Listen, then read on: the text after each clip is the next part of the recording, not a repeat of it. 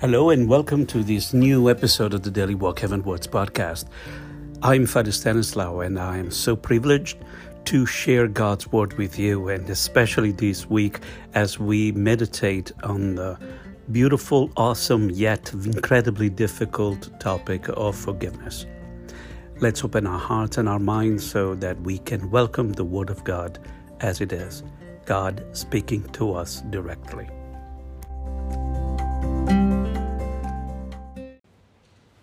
Let us pray.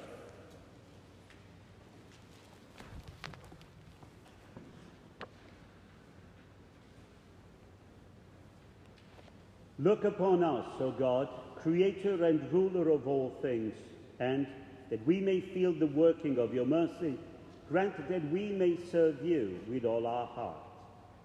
Through our Lord Jesus Christ, your Son, who lives and reigns with you in the unity of the Holy Spirit, one God, forever and ever. Amen. The Lord be with you. And with your spirit.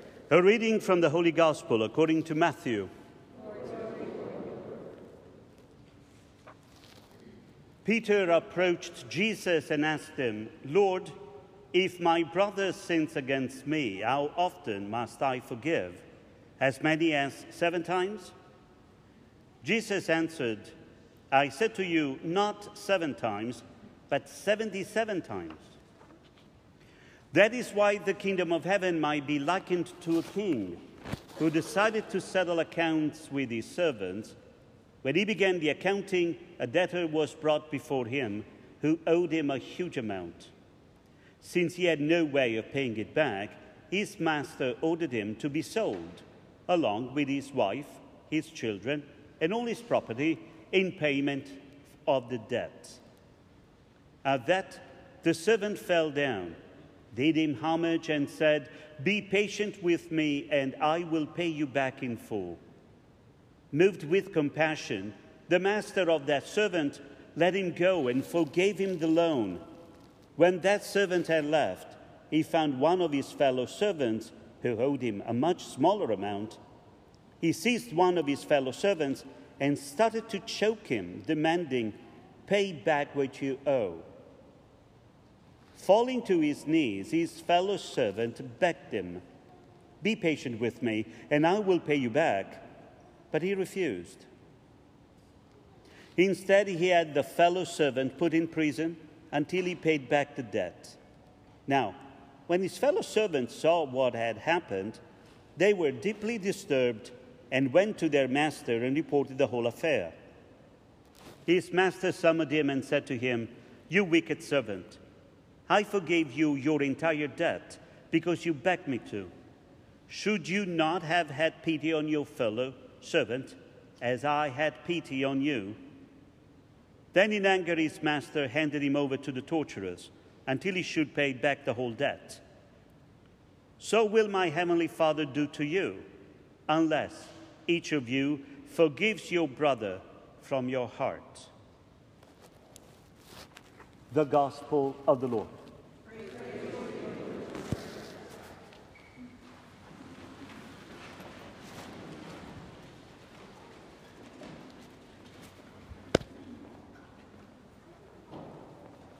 trying to figure out what the problem is with the audio, but we'll do whatever we can. Guess what? As I always start, as a community, as a church, today we are taking another step forward. Every single day, every single Sunday, the whole church, the whole body of Christ takes the same step forward. We must understand one thing. Whenever I say this, I highlight the fact that, as you remember, Jesus said, "Whomever wants to be..." I think it's working. You got that feeling? All right. Thank you. Whomever did that. Okay. All right. Rewind. Jesus said, "Whomever wants to follow me must deny himself, pick up the cross, and follow me." So Christianity is dynamic. We are constantly going from where we are to where we are supposed to go. But we want to keep in mind a couple of things when we do this. When we say this, that the moment of the journey, the moment which we decide to be a follower of Christ, may happen at different times for us. Some people have made the choice of God decades ago. Some other people just decided to really be a disciple of Jesus a month ago. Or maybe some of you may feel the Holy Spirit telling you right here, right now, said, yes, this is the moment in which I want to really follow God, follow Christ. And therefore, it becomes our moment of the choice of God. You understand? Sometimes we can do this at different times. Remember, this moment happens in the middle of the gospel. We are in the middle of the gospel and not at the beginning. Because we develop when we grow in our faith, but then there is a moment in our lives when each of us should make the choice of God. Which means I no longer follow Jesus because somebody told me about it, about him. And no longer I go to church because somebody else tells me to do that. There is a moment in which I say, I want to do this.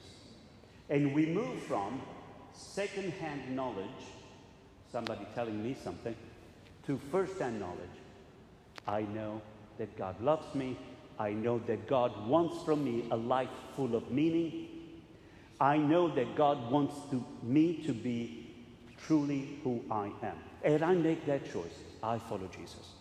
And therefore, in order to do that, I have to let go of whatever ideas I might have collected on my journey. We talked about this quite some time ago. I said that we risk always to develop alternative catechisms in our mind.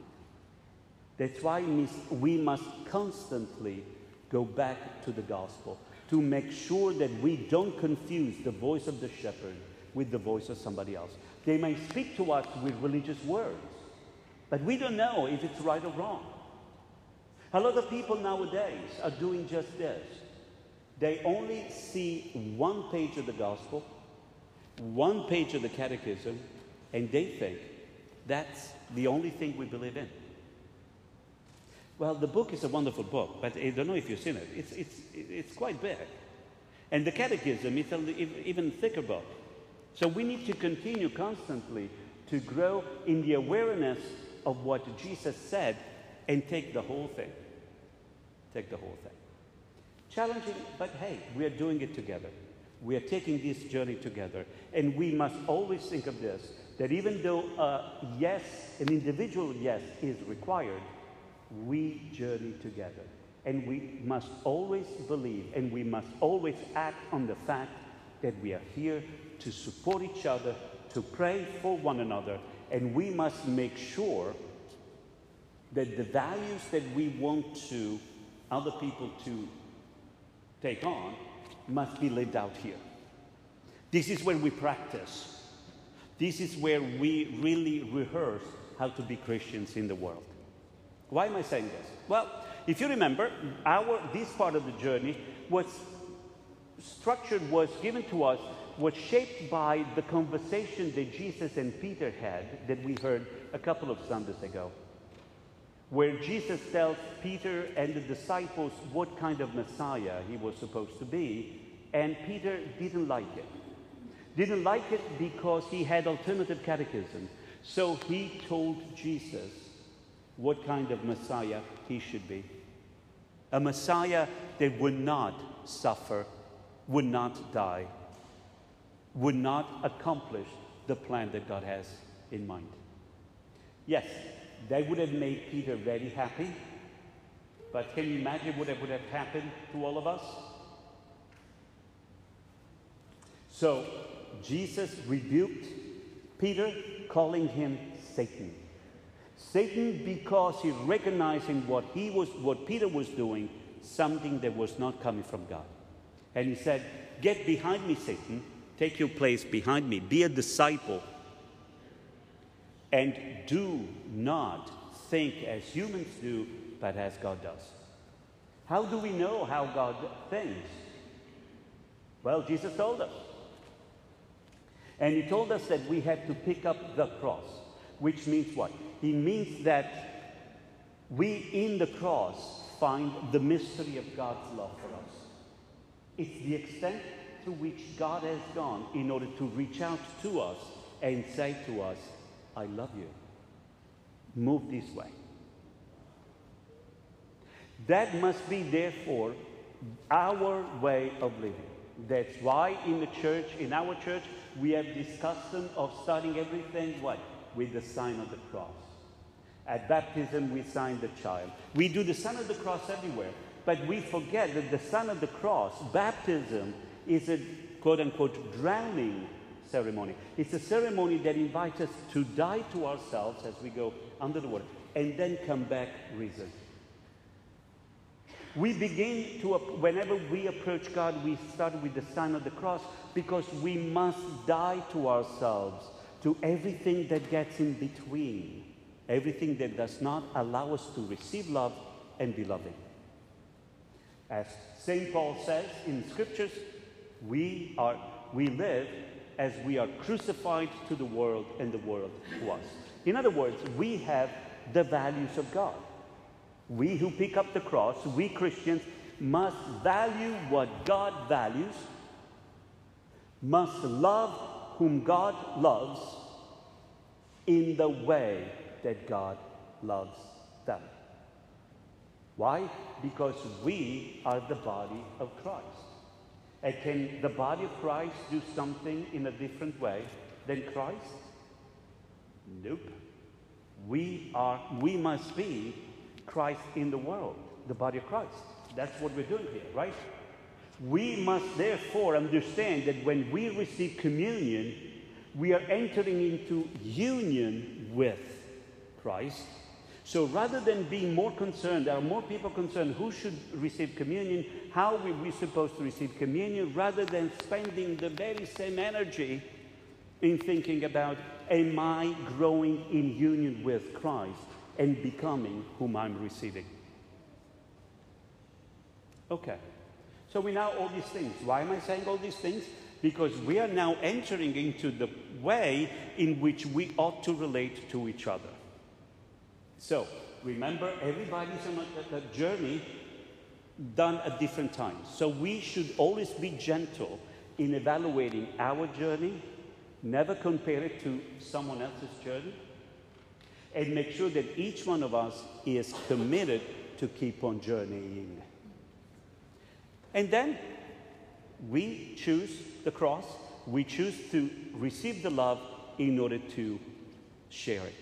Good. Last week, we heard Jesus saying that the relationships within the Christian communities, within the church, must be special. So we are all called to love. We love people who are who are outside the church. Jesus said, you love your neighbor as yourself. And what type of love should we have? We who are part of the body of Christ. It's love one another as I loved you. How has Jesus loved us? To death. How are we supposed to love each other?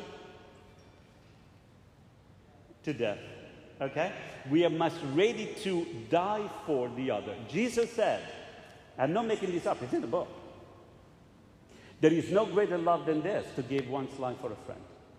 So I have my opinions, I have my ways, but I give them to you. You receive them, you do whatever you want, and then you love me back. And that's how we are supposed to love each other. So Jesus said that if somebody does something wrong to us, if you do something wrong to me, Jesus said, because we have the values of God, I am not going to wait for you to come and apologize. What am I supposed to do? I go to you and say, hey, what happened? The world, you remember, we should not be thinking as humans do, but as God does. Human, what do? We put it on Facebook, we put it on Instagram, we call everybody, telling how... And then we say, well, I'm not going to church until I get an apology. How do we think as God does? I approach and say, hey, can we talk about this? I don't think we understood each other. In love. What happens? Jesus said, When we do that, we gain a brother, we gain a sister, meaning they, the other, is the treasure that we have. We are so precious to God that He died for us, but we don't see each other as precious. We don't see each other as God does, and we need to change that. I cannot be myself without you, and you cannot be a parish without a pastor. So guess what? We need each other, and by supporting each other, we lift each other up. I would like to sign up for that, don't you think? This is the way we know it's real, but we have difficulties in doing it. So that was very clear, but Peter didn't really seem to really, like, maybe he's kidding. Maybe, probably was thinking, maybe we can find a loophole. And I really enjoy loopholes, because you never know when you can find your way around. So he goes to Jesus, and we hear him saying, Jesus, if a brother sins against me, how many times should I forgive him? Listen to what he said. He said the brothers. It means it's somebody of our community, okay? It's not someone from the outside. So if a parishioner, a fellow parishioner, or another Catholic, or the Pope, the Bishop, whomever, wrongs me, how many times should I forgive him? 7 times? And I'm sure everybody went, ooh. Why? Because at that time, the law, the rabbis, codified how many times people should forgive each other. And they said that they should forgive each other up to 3 times. So Peter is going, I mean, he got some part of the lesson. He didn't get all the way there. But he's trying to find out how much I can get away with it. How can you not love that guy, right? So he said, we are going to forgive him 7 times? And Jesus said, isn't that adorable? No. In this particular text, he said 70 times. In another text, we said 70 times 7. 7 is involved, if you heard. And the point is that 7 was a symbol for something that is filled up, is a unit, it's something complete. We have 7 days of the week. Our phone numbers have how many digits? 7, right? There is something about 7 that is very important to us. How many dwarfs are there? 7, okay, I'm sure they made it up. You know, there are all these things are unit of 7. So he wanted to say, but Jesus said, no, it's never-ending process of forgiveness. Why? Because we are being forgiven constantly. And we exchange this gift to each other. But forgiveness is not an easy thing. I find difficult to forgive, and whenever I get stuck and unable to forgive, it's because I'm understanding something wrong. So let's take a look and find out, maybe you are experiencing this too. There are certain things that are very easy to forget and to forgive, and there are other things that are very difficult to forgive. Amen? They are very difficult to forgive. First of all, let's think that every time somebody does something wrong and I have difficulties in forgiving, chances are I have done the same to somebody else. So whatever is applicable one way must be done on the other way as well. We get wronged, but we also wrong others. Look at the gospel. The gospel tells us there is this double standard, that the servant who received so much forgiveness was not able to extend it to others, and the people around him that were scandalized. We must understand this, that when we are asked to forgive, the gospel is not telling us that whatever we are experiencing means nothing, that the pain we experience, forget about it, you know, move on. That we will never heal, we will never move forward. To forgive means to acknowledge that I have been hurt, to acknowledge that the other did something wrong. And when I forgive that person, it doesn't mean that the wrong becomes right. I am not agreeing that whatever that person is okay. It will never be okay, and he has to apologize. Do you understand? So when we talk about forgiveness, we are not saying that all of a sudden the wrong becomes right. But I'm saying I don't want to be identifying myself with the past. I don't want the negativity I have received get stuck on me. So in forgiving, I take it and I say, this belongs here, belongs to you. I don't want to get connected to that anymore because I have to love. Do you understand? It's acknowledging what has happened to us and make a choice that will allow us to say, this is that yucky stuff that you put on me belongs to you. And when we do that, I'm willing and able to see things differently. And I have to process the whole pain, the whole strategy, the whole thing. It doesn't come out easily, but we have to do it, and we can do it. People, I know people, and I've experienced this too, that I've been stuck, unable to forgive for a very long time. And you know who? The only person who I was damaging was me. Because the person who wronged me was fine. And I was getting mad that that person would not be miserable because I was nothing to them. They were fine, totally fine. They did not even notice that I was not talking to them. That I was dying inside. So at one point I had to say, okay, this belongs there. I am a child of God, and whatever God has done cannot be touched, cannot be harmed. I need to deal with this. And that helped me to move forward and call, as I say, the demons by its name. So this is what happened, and they have to apologize. I have to deal with that, but never by dismissing what happened. We experience that in reconciliation. We experience that as a Christian. We receive forgiveness, and that forgiveness can only be celebrated when we are willing to pass it on. Very important teaching today. Let's take some time, therefore, today and the whole week to examine where our pain may come from, the difficulties that we may have in forgiving others, and deal with it with the help of the Holy Spirit, so that indeed we too can celebrate the great gift that God has given us in forgiving all our sins, and be able to lift each other up, so that as forgiven, we may be a sign of forgiveness in the world as well.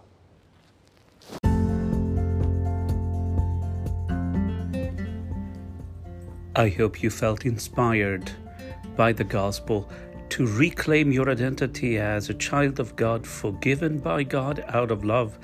And hopefully this week you will find ways of extending that wonderful gift to others, so that you can grow in your union with God, and the others will be able to see in you, as you witness God's forgiveness to all people, an opportunity to say yes to God as well. God bless, and I'll talk to you soon. Bye-bye.